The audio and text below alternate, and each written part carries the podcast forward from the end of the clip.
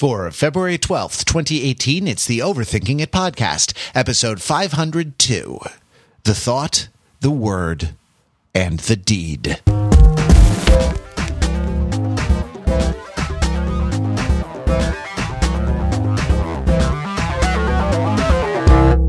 Overthinking It, where we subject the popular culture to a level of scrutiny it probably doesn't deserve. The Overthinkers are like your smart, funny friends from the internet. We're never happier than when we're hanging out, uh, talking together about the things that we enjoy the movies, TV, music, and more uh, that we love. We love it so much more when we can chat about it with each other and with you. I'm Matt Wrather. I am here with fellow Overthinkers Pete Fenzel. Hello, Pete.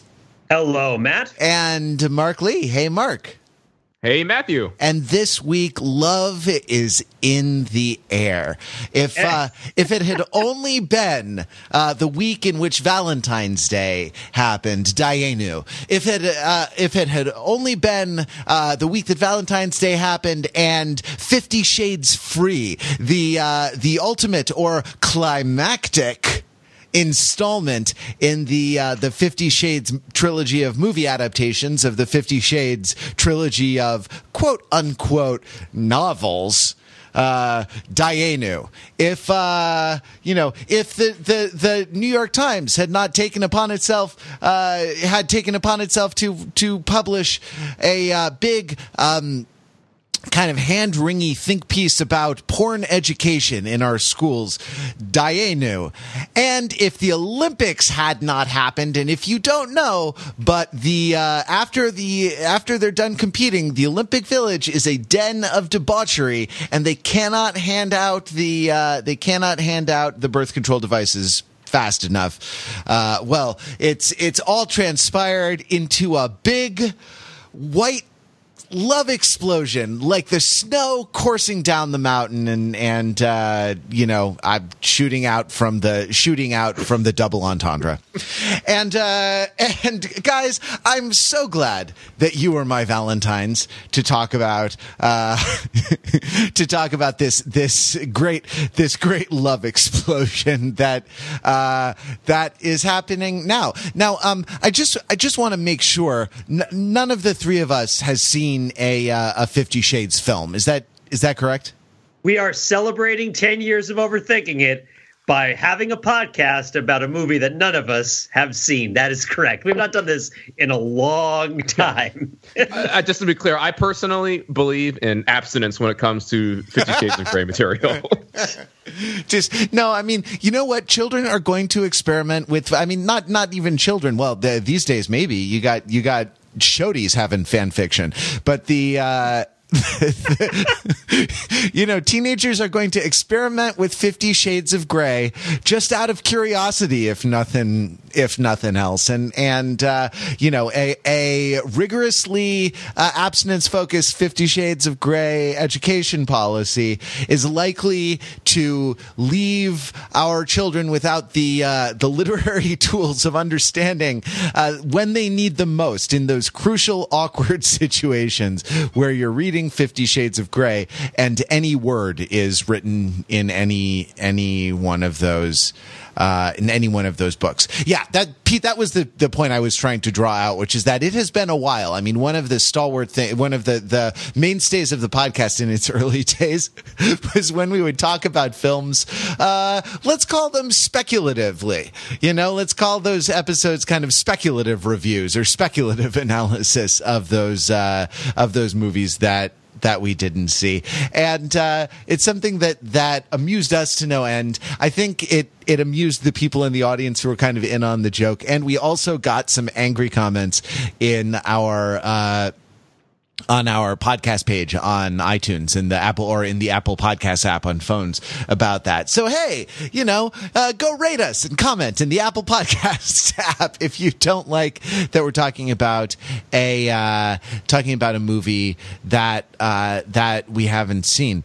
Um, so so uh, I I don't even I don't even really know how to begin. It can be awkward to instigate a conversation about uh, Fifty Shades of Grey. So let me ask you, Pete, uh, do you enthusiastically consent to talk about the uh, Fifty Shades uh, series? Yes. I'm glad. Yes. I'm I- glad. yes. So so do I. That's So- good. I'm so glad that we're both let- on the. Can I start us off with something, Matt? Because there's something about Fifty Shades of Grey that really grinds my gears, uh, and it's it's a it's a measure. It is a facet of the haterade that is aimed at Fifty Shades of Grey that really irks me, and I would like to express it and see what you guys think about it. Is that is that all right with you? Please. All right. I yes I yes you have my permission. So yes, thank you. I appreciate it. Uh, and so, when people talk about Fifty Shades of Grey on the internet, in particular, one thing that I frequently hear is people making extrapolations about what a person might want in their actual life based on the widespread popularity of Fifty Shades of Grey. Yeah. I want to clarify. I never want to drive a Dodge Challenger through a concrete wall and over a highway overpass, flinging my body into the vast emptiness so as to catch my future wife and fall 20 feet with her onto the roof of another car. Like, I never have any intention of that happening. And yes, I delight. I delight in movies that depict such things, right? Uh, and that that is an extreme example, but I think that uh, obviously I don't even drive my car fast. and and I love the Fast and the Furious movies.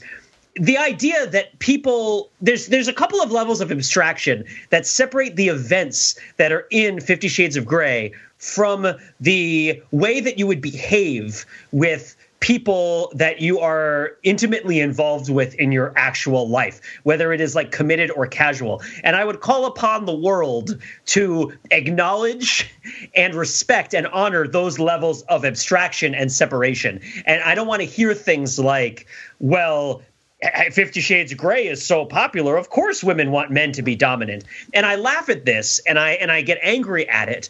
But even this New York Times article that you sent around about pornography expresses this feeling where the the boys they look at the pornography and they say, "Oh, well, a woman clearly wants me to act like this," and it's like, look, you know, it's a fantasy.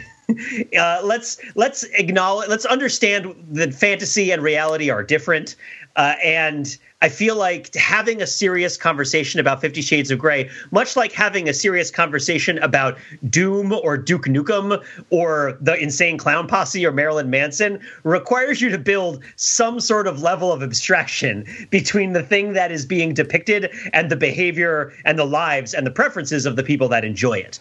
So I just want to throw that out there as kind of an initial precept to no, talking no, about no, no, 50 no, Shades I. Pete, uh, you're you're absolutely wrong. You're 100 percent incorrect. This is completely false, right? Like, uh, you know, a Marilyn Manson is a thing. B there have been school shootings. Therefore, C all men are Socrates, right?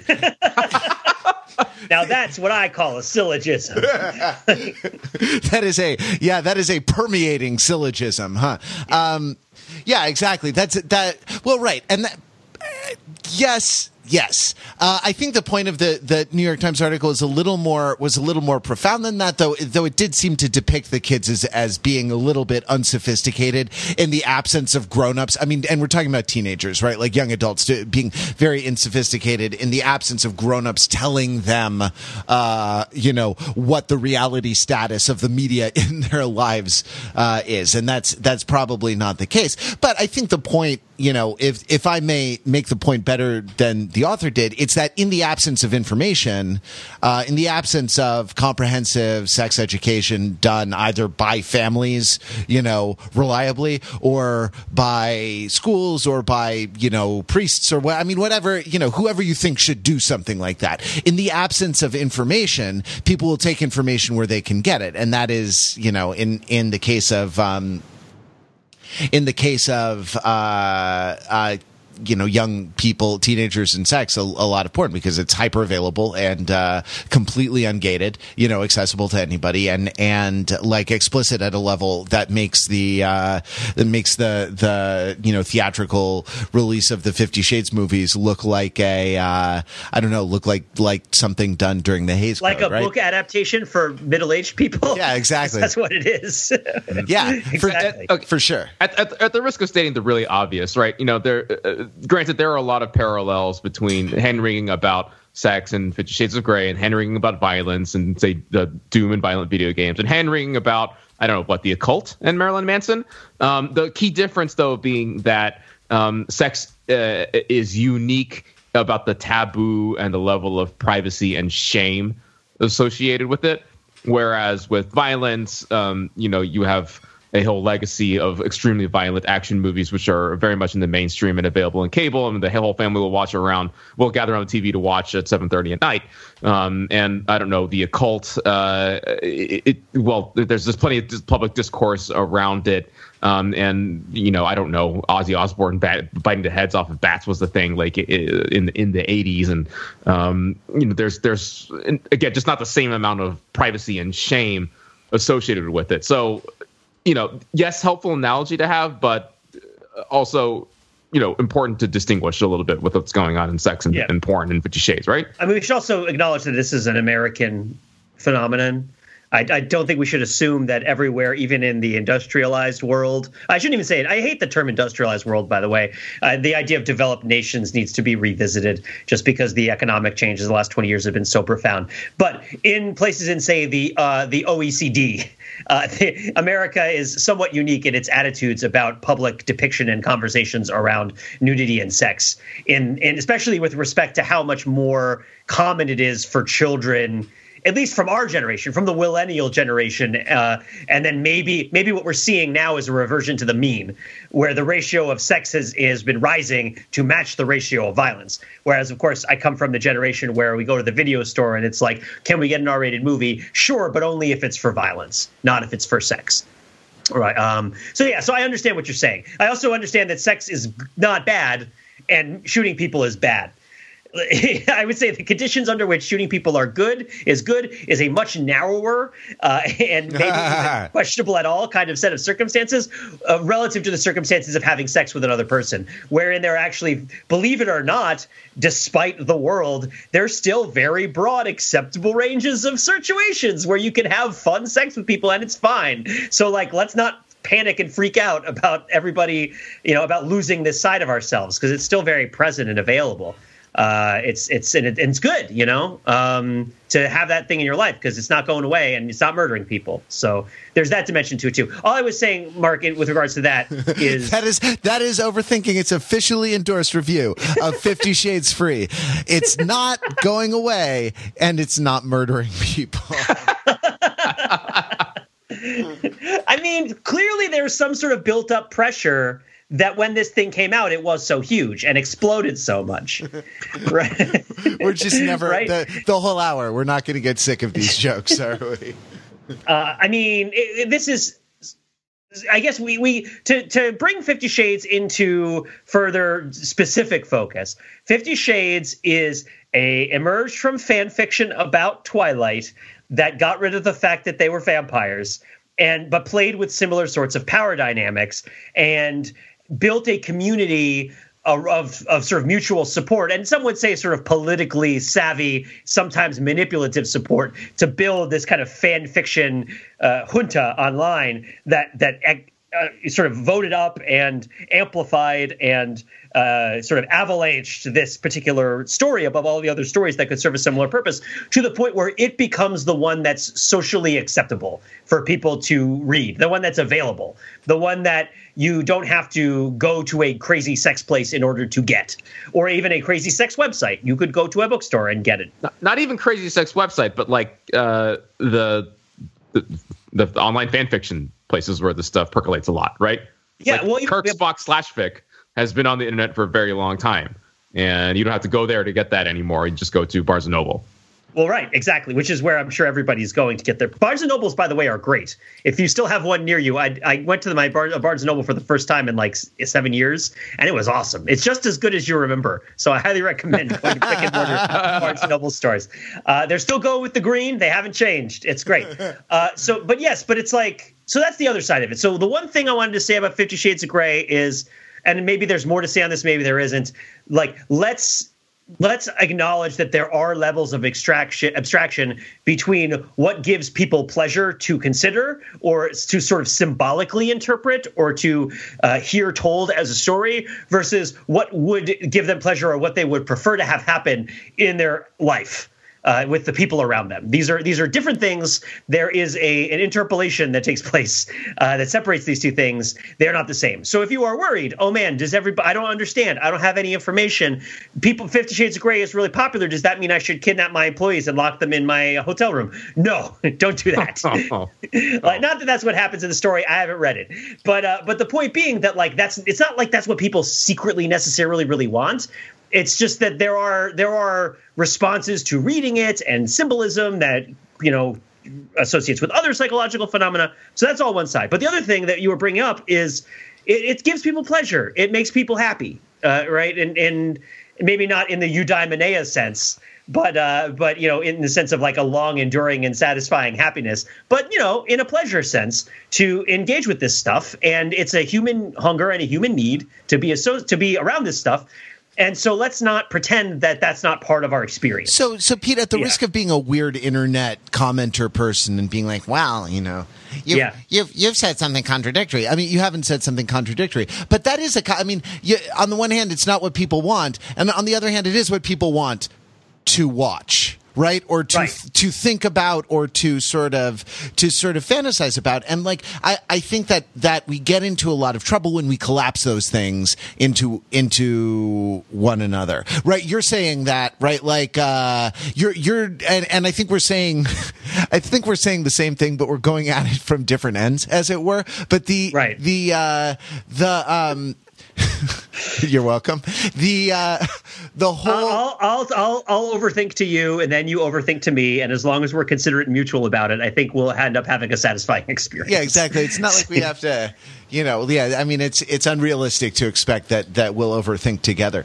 Um, the uh, right, like I I think you're saying that it's it it. It is stupid to argue. At least this this is at least one of the facets I'm taking away from from what you're saying. It is stupid to argue that people want to do the kinds of things that are depicted in the Fifty Shades of Grey movies because they are interested in the Fifty Shades of Grey movies. Maybe some do, maybe some don't, but it doesn't necessarily. follow. Yeah, it Yeah. doesn't necessarily follow absolutely in, in in any sense. And if you are, you know, uh, if you're some, you know, I don't know, forum troll somewhere, and it's like, well, all, all the women want to be kidnapped in my hotel room, right? And like, uh, uh, I don't know, to to to uh, get grabbed from my my.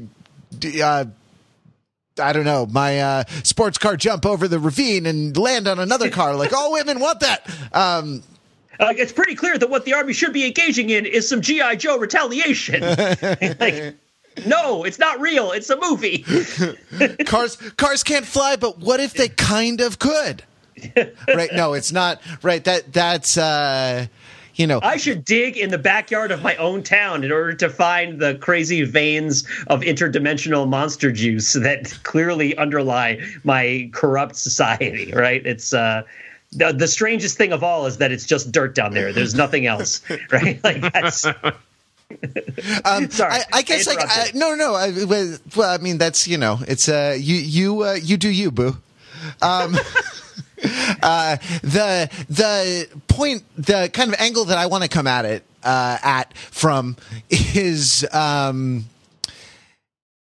is that like I I am in favor of increasing the amount of mental representative psychological space people have to think about things that are maybe not, you know, the things that they would like to practice in their life, or maybe aren't even good things. You know, setting aside uh, the kind of light S and M in in it's. Oh, by the way, it's always described in in movie reviews and in in journalists as light S and M. in the uh, light BDSM in the thing, which leads me to believe that like journalists must be into some heavy BDSM because what's in these movies probably like you know clocks in at a six or seven, uh, just judging by what's in the trailer, uh, which let me repeat is all any of us has ever seen.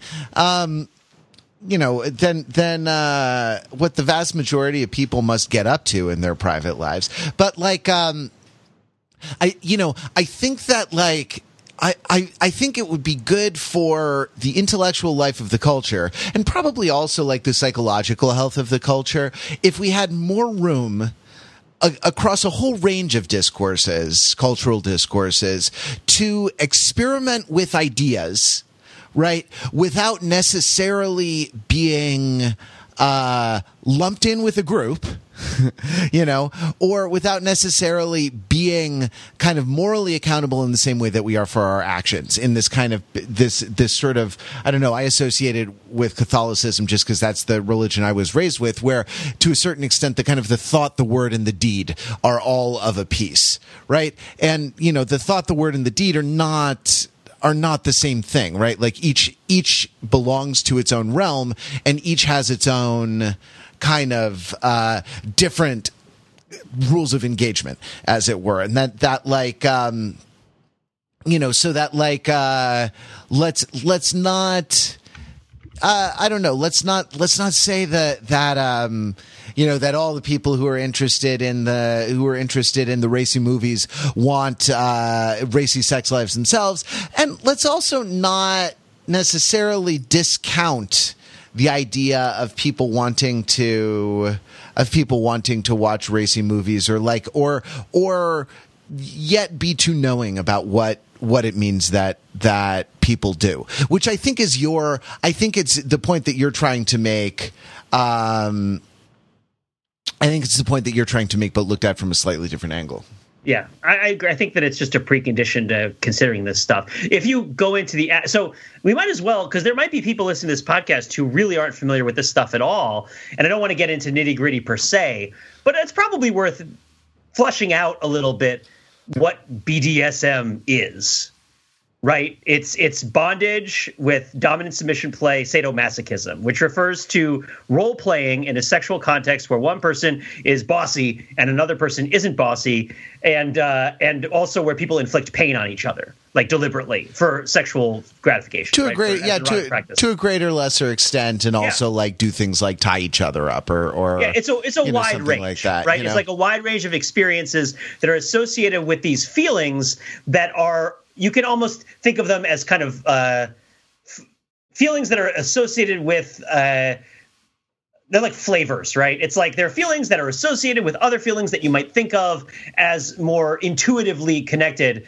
with sexuality. If this is new to you or strange or different, right, and you're not used to this, it's really just sort of like a variation uh, that is supposed to make the experience kind of feel different, that people kind of might have different tastes. They might like it or dislike it. There are certainly kind of like lifestyles associated with it. We don't need to get into that stuff. But the point is that, like, the more that you actually get into that stuff, now, not that I have a whole ton, but you know, I talk to a lot of people and I try to learn their experiences and stuff, and I'm sure they would share the same thing. The more the clear clarity that this is not real, is like very very much emphasized. You know you have to have rules. Everybody has to kind of figure out what the boundaries are. You have to be like super duper hypersensitive to people consenting to everything that they're doing. Even to a greater degree than people moan about in like regular you know not i want to say regular but like more familiar common sorts of activities. More average so like, yeah more average ex- sorts of experience. If you were to go down this rabbit hole in your life you would find it to be uh, more distinguished between fantasy and reality, not less. Yeah, right? and also right, right, would exactly.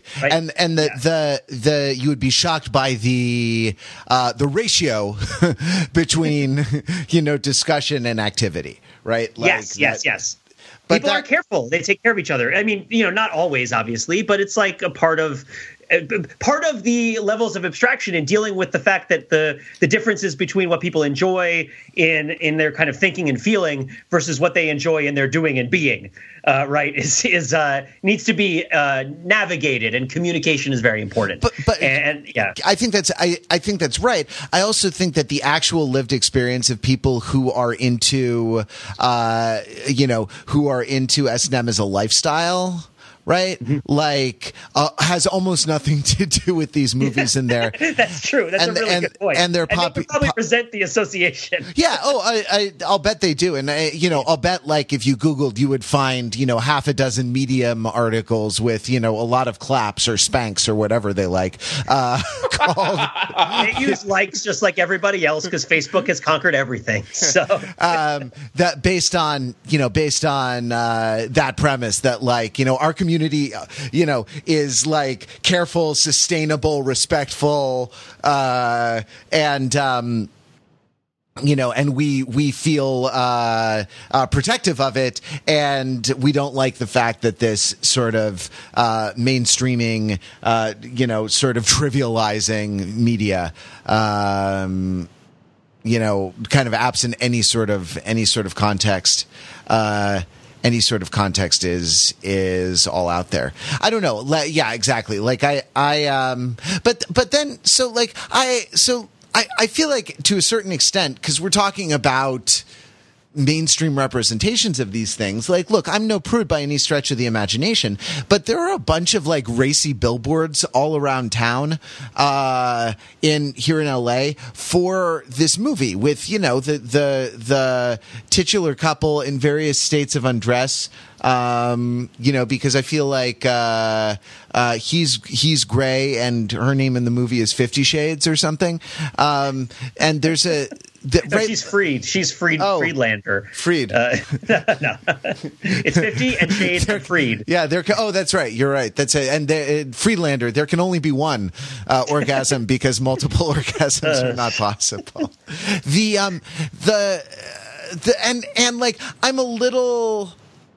I mean, this is not. You can't really hang it. Uh, uh, you can't lay it all at the doorstep of, of this particular film. But I feel like the kind of what what is what does relate to the actual uh, the actual practice of like the kinky communities of, of various types uh, is that kind of in in a search for new kinds of sensation, right? Um, in a search for kind of new market opportunities for kind of avenues of, of visual presentation that haven't been completely cashed out by in our you know uh, uh, visually saturated and sort of uh, exhausted media landscape, right? Like we sort of start to plumb these different these different things. It's like a, it's like a, uh, it's like colonizing a small country, right? And like exploiting its uh, natural resources and and labor force.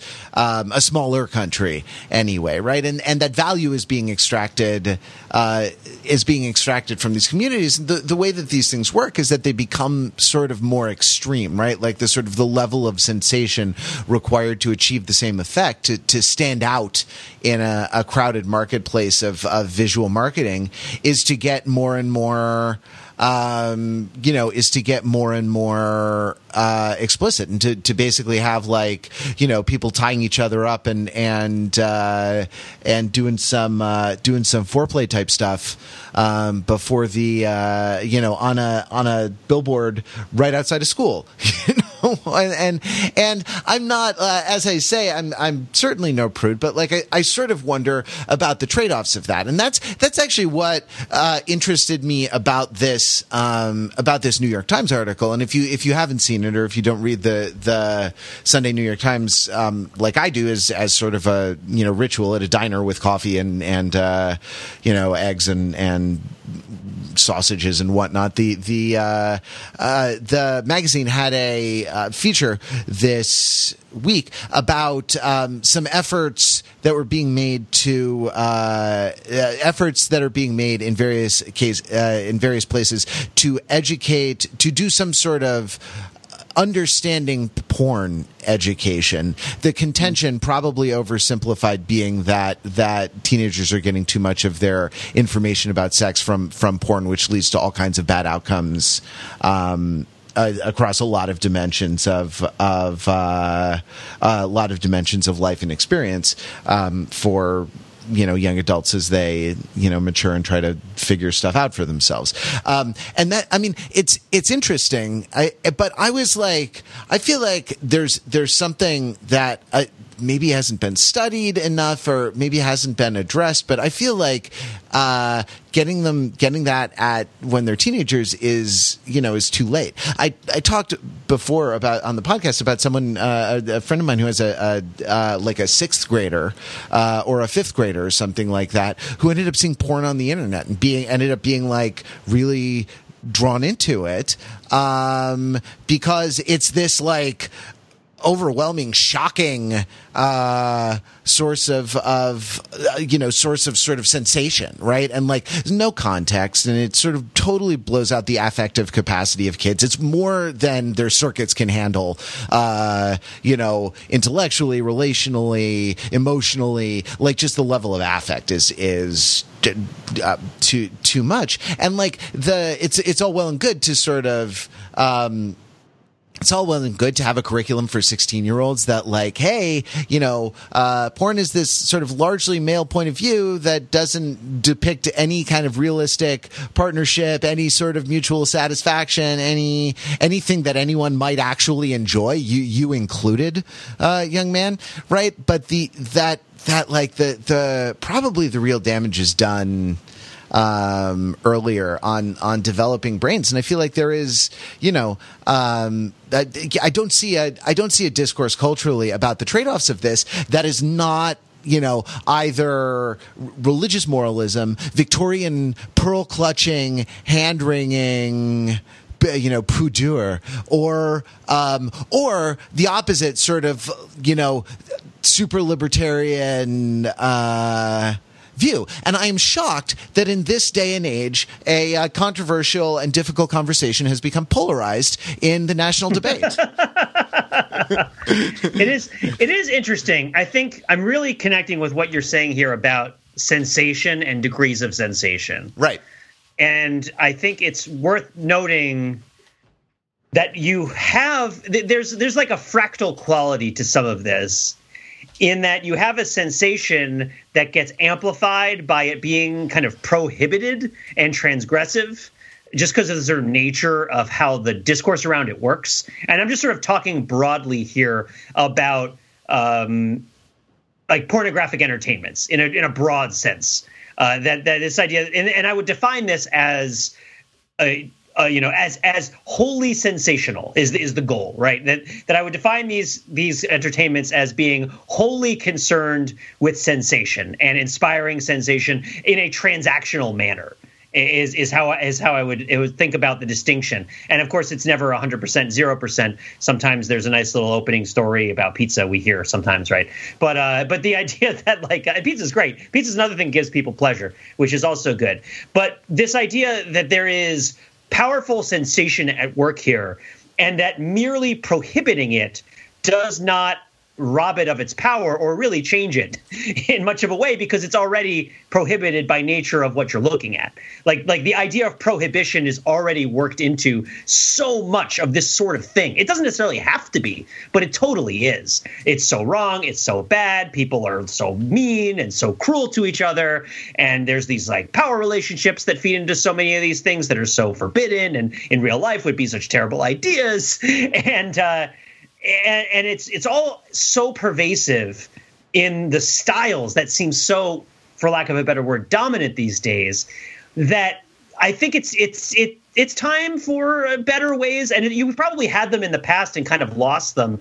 Something about this these sort of uh, the way that the snake of the social media landscape has finally encircled the earth and grabbed onto its own tail with its teeth. And there's really no hidden place to go anymore. Like there used to be kind of hidden places to go on the internet where you could have kind of isolated conversations that weren't really part of the kind of broader scope of online discourse. And I kind of feel like that's going away as we see kind of Sure. small independent places. Right. Yeah. And that's like, I mean, you know, where are the Overthinking It forums? Where are they? You know, but Yeah. that, you know, as the, right, as the, the small players, the kind of the independent players get gobbled up and as, uh, you know, uh, global forms of, of social media, I'm thinking of Twitter in, in particular because it's used for this kind of thing a lot. And I associate it with a, with a certain kind of, uh, you know, look at this assholeism.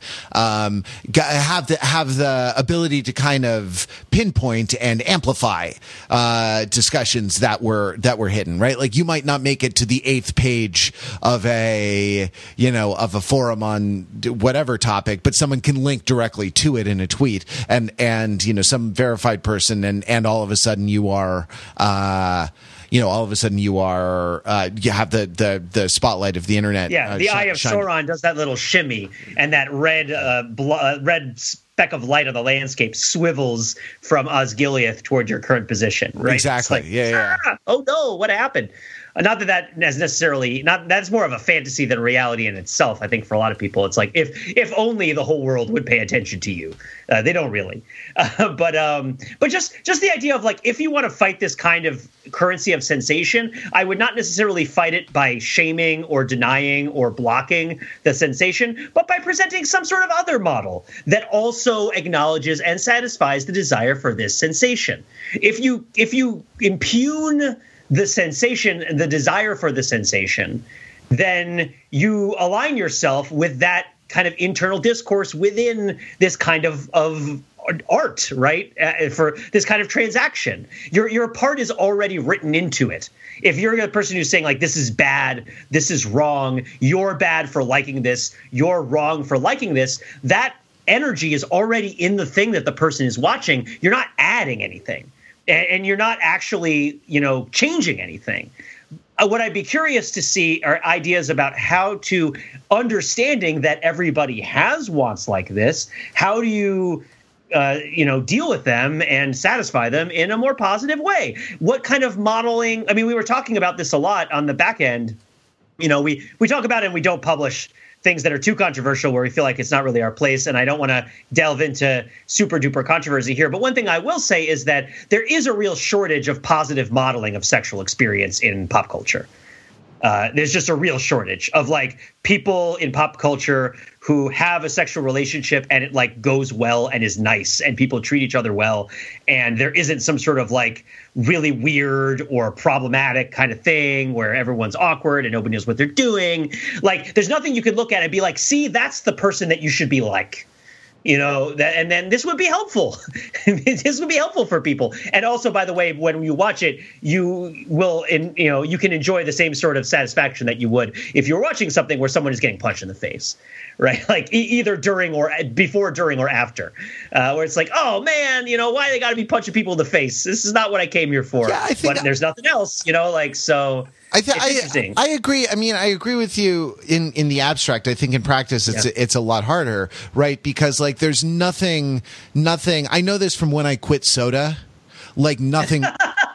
no, nothing, ru- nothing compares to you is what you're saying? Nothing Like- nothing tastes as good right? Like it Okay. was a long process of you know and I, I was a fiend for dr pepper. I was like really pounding but you know can after can. But like once you've had that like super engineered you know industrially manufactured sort of corn syrup uh sensation right? Like once you've had that that and then just all the stuff that goes around uh, goes around it the colors the the coldness of the can the sound that it makes you know and if you think they don't like focus group that and like engineer it to within an inch of your life you're an idiot. They totally do. Uh like that whole that whole kind of constellation of of experience around that, and then like nothing, you know, like after when I honestly when I was really observant on the paleo diet, I could eat like a strawberry, like a slightly underripe strawberry, you know, and it would be like this is the most amazing sweet sensation that God has put on the earth, but you're just not going to get that like uh, without a substantial detox period if you have a system that's accustomed to you know mainlining the corn syrup. Um, in a way that mine was with uh, with soda before I before I quit cold turkey. Um, you know, and I stayed I stayed quit cold turkey because I, I knew there was kind of no moderate position possible with me on that uh, on that particular one, and that's not really a, a, a life choice that I I expect to be able to ask a lot of other people uh, to make, even though it would be, you know, sort of manifestly manifestly good for them, right? And so, like the the. Yeah, I, th- I mean, I think that there there is a sort of, I mean, there is a sort of tendency to collapse a lot of things together these days that that that don't belong together. Um, the uh, you know I think a lot of these things if they kind of lived and died at the level of like private thoughts you know uh, expressed fleetingly between friends and then rejected right? Like we'd we'd be better off frankly not shining a spotlight on some of that discourse. Uh, so so we have this tendency of like um, collapsing kind of public and private, collapsing like the thought and the deed, uh, you know, and, and collapsing oh, what, what I guess would be called like id drives in psychoanalysis, right? With like the adult expression or sort of uh, mediation of those things in in actual point of fact. Um, that said, you know, that said, like it, we are animals and we can't be conditioned, right? Like we're not we're not better than statistics and we're not better than our psychologies, uh, right? We're not we're sort of in in in certain ways we're not any more we're not any better than the average of us is right? And that like uh you're not going to wean people off of the the um the you know super distilled stuff um, with a uh, uh, you know with a, a nice half hour sitcom about um, about some people who are uh, I mean, honestly, like Homer and Marge seem like the best, uh, seem like the best married sitcom couple that we have, right? Because like having the same thought, yeah. because they like they actually they're they're depicted in bed like getting cuddly and cuddly and sexy together, like, and it's sort of it's sort of sweet, and that they uh, that they you know. Um, managed to kind of work things out together. And it's you know it's a farce so it's not you know, it shouldn't be taken literally but like right? Like uh, I, that's actually not a terrible one i think. They are of average body type of average attractiveness yeah. um, of middle age. Yeah in middle uh d- middle class you know? Downwardly mobile yeah. Right exactly. The the uh you know old energy and and that's uh um, because what? Because it's like a lot of this stuff happens in the context of an, an intimate personal relationship, and what, what I guess what is that there's like stakes, right? And I don't mean in the sense of S T E A K S and kind of meat satisfaction, although that is sort of subliminally present, but stakes like. In, in, any sort of situation that involves a sensation, the sensation can be somewhat heightened if there is uh, meaning and importance associated with it, an occasion or stakes, uh, and context. You know, like, I, I, would have said context, but but same. Yeah, same. context, but context context with a a uh, a normal, normalization around greater or lesser, uh, winning or losing, living or dying, and that there's a there's sort of a vector to the to the context that's associated with it, and I feel like the sensations around sexuality crave this kind of contextualization, some sort of vector of winning, losing, living, dying, good or bad, right? And that this vector is often manufactured around social relationships in which sex probably shouldn't happen and and yet there are social relationships in which sex probably should happen and you don't see sensational sexual entertainment that is oriented around those vectors as much. Right. And and Homer and Marge are like that. That's a situation in which it would make sense for people to have sex that would make their sex better. Like if Homer and Marge were not married and just met at a bar and went home and had sex, it would not be notable. And we would probably not be speaking of it fondly. Right. But uh but if they You know, I mean, good, good for them. their family. Yeah, exactly. Yeah. It, it Yeah. means more. Like, good for them if they're both into it. You know, that's a Yeah. that's a uh, certainly a way to pass a Thursday. But the uh, you know, but like in the in the context and with the uh, with the the kind of the the tonnage of experience um, attached to it. No.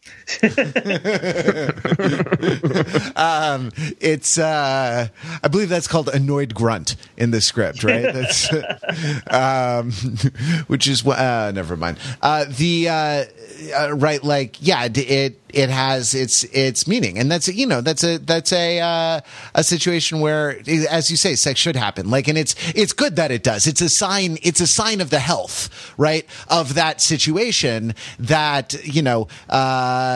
The the sexual aspect is is working for them in a way that works for them you know? And that like uh if it weren't we would have all kinds of questions and and be going to all kinds of counselors you know? You know, this is probably a great opportunity to transition into the Dante's Peak to the volcano that is Fifty Shades Freed, which is, of course, the Netflix series The Crown, season two. yeah that i mean that racy you know that racy s&m uh you know It's all about power relationships and fancy costumes and fancy cars and big houses. Right, exactly. And connubial uh, drama, right, is, is what it's all about. Um, but I mean, actually, it is kind of apt because it comes at the problem from a kind of another direction. Like, I mean, Mark, you've seen The Crown season two, right?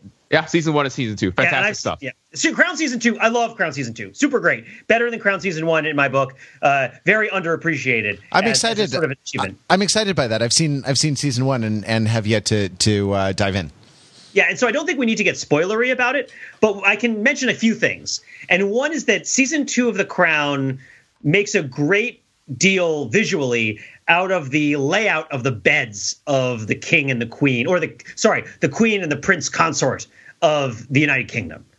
That Queen Elizabeth has her bed in a room, and then there is a hallway, and at the other side of the hallway, Prince Philip has his bed Right. and that there are doors that go out from the queen's bedroom into the hallway and from the hallway into the prince's bedroom. I mean, Mark, do you want to carry this forward to a further explanation of kind of what happens? Well, yeah, so that uh, it becomes a very physical manifestation of the difficulties of the relationship. Yeah. let's put it that, way, and the ebbs and flows, and um, not surprisingly, sometimes they do share a bed. Uh, Yeah. You see the two of them together in a bed, but most often you see them apart and together, and you Yeah. just get the sense of this huge gulf between the two of them. Yeah, the camera lingering on the open door, the open door that leads to the other person's bed, and it, when that bed is empty or when that bed is full, and what that means.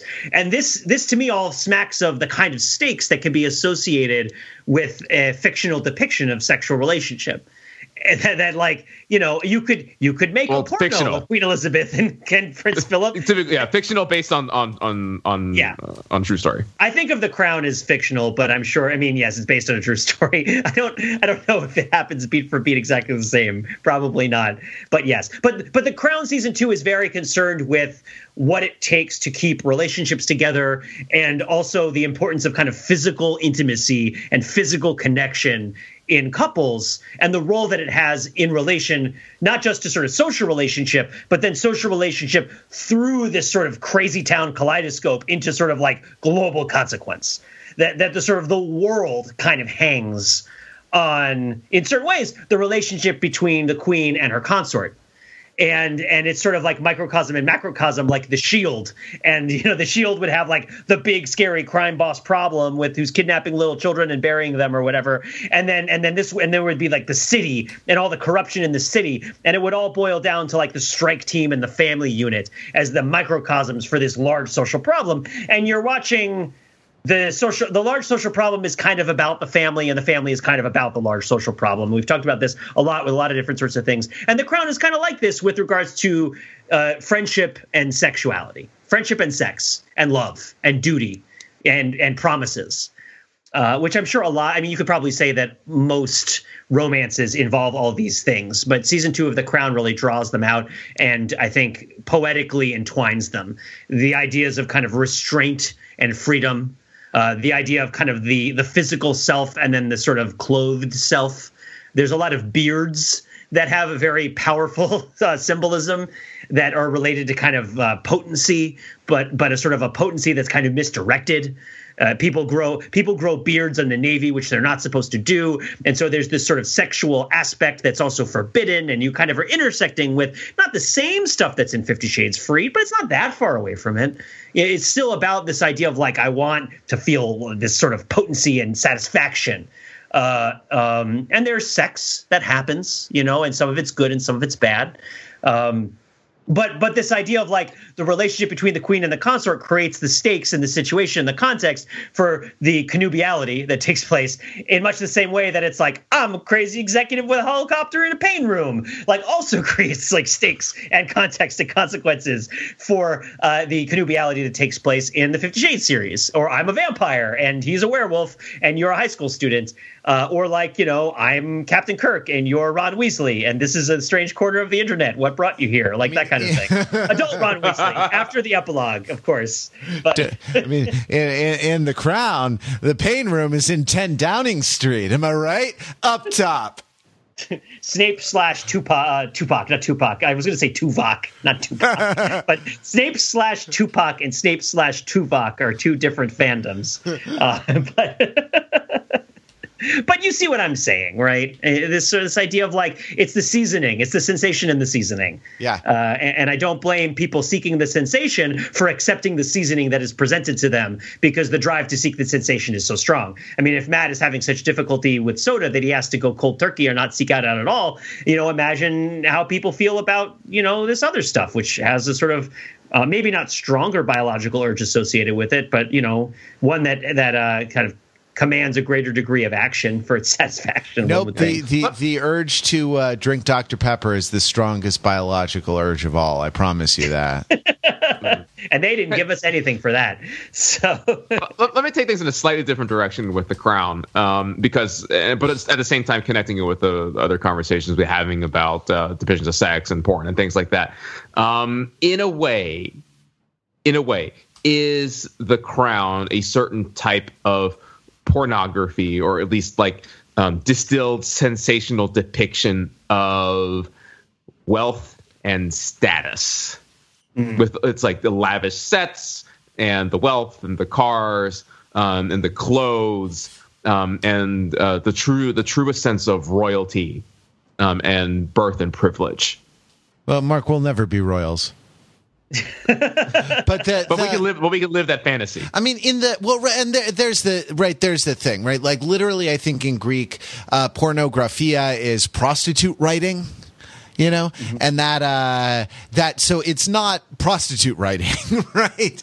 But um, but uh, in the sense that everything is is called porn these days. I mean, and that's that is an interesting Food porn, yeah, exactly. gadget porn, yeah. gadget, right? All those, all those things. Like, uh, um, we are, yeah. These days, we are all, we are all porn, and everything is pornographic, right? Like that, uh, which is an interesting thing about the culture and kind of how how we look, how we look at what we think the relationship between uh, other people's media consumption, not ours, of course, but other people's media consumption, and uh, and their sort of base instincts, or it kind of makes the instincts uh, uh, seem base. Anyway, um, right, like uh, in the sense that it is about a a, a representation of a potent fantasy space? Yeah sure. Absolutely right? Like that's that's uh that's sort of what it's for. I'm not sure in that respect that it's any different from you know a, a movie in which you drive a car out of a building uh you know turn around holding two semi-automatic pistols in your in your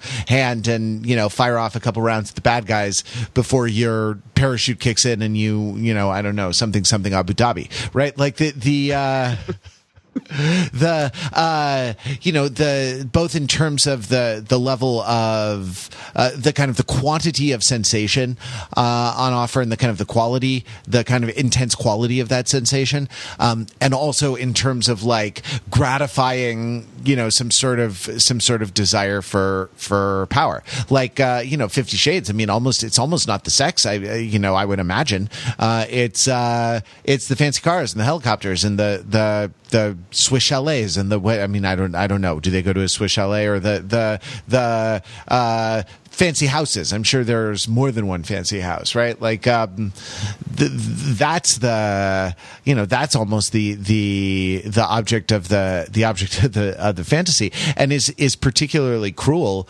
Um, you know, in a time of, of economic precarity and also uh, uh, extremes of, of wealth inequality to uh, to yeah. flaunt that stuff. And I think we should consider, in the context of this, that there are these that I think a lot of the most successful highbrow entertainments include the lower brow entertainments within their scope, in the sense that you can watch The Crown just for the fancy outfits. And and I, I would even say Downton Abbey was more like this than The Crown is in its indulgence in the uh, sensation of opulence of uh, privilege and nobility. The Crown is a little bit more like uh, the. Here's the thing, The Crown. excuse me the crown is the the the sound the trade we've talked about this before. The trademark sound of the crown is a clasping necklace a slamming door a shutting door. It's like a heavy clack that signifies a certain quality and that this is this is worked into the soundtrack of the crown quite a bit. And i think of it as sort of the trademark of the crown sound mixing whether that's you know necessarily empirically true or not is up to you to judge but that's what i've noticed. And i would compare it to in mad men the trademark sound is the swishing of fabric against fabric. And uh, and that that in that sense the sort of starchy fabric against the starchy fabric there's this tactile sense of running uh, something along a surface that feels erotic in the way that the people in Mad Men take on and put on their jackets or like you know move the sheets on a bed. And, it's you know what i'm talking about the kind of thing it's, it's very swishy sure um, whereas the crown there's like a closing door sorry um, where there's a closing door and then there's a barrier and in that sense, it's like a little bit less indulgent. But The Crown does work in this way, in much the same way that Breaking Bad works as a straightforward Scarface story if you don't care about the other stuff. And you can argue, well, the other stuff is there and it proves that it isn't that. Yeah, but you know, if you don't care, you can still watch it and enjoy that it's about like a guy who's down in his luck who gets a bunch of guns or whatever and blows up people. You know, it's like you can enjoy it on that level, I guess. Well, and there, there, there was a, I mean, and there was a movement to kind of like uh, shame the people who were who to to criticize. I shouldn't say sh- I dislike that as a verb. Um, the uh, to criticize the people who who were supposed to be enjoying it on that level, right? Like, uh, um, well, there was also a, a misbehavior by a lot of those people that, that sort of complimented it, and I would say the misbehavior being the like online cruelty against Skyler White where people being like, I hate the wife. I hate the wife so much. She's the worst because she keeps him from having fun, right? It's like she keeps him. He would be able to do all this once for stupid wife, always getting in the way.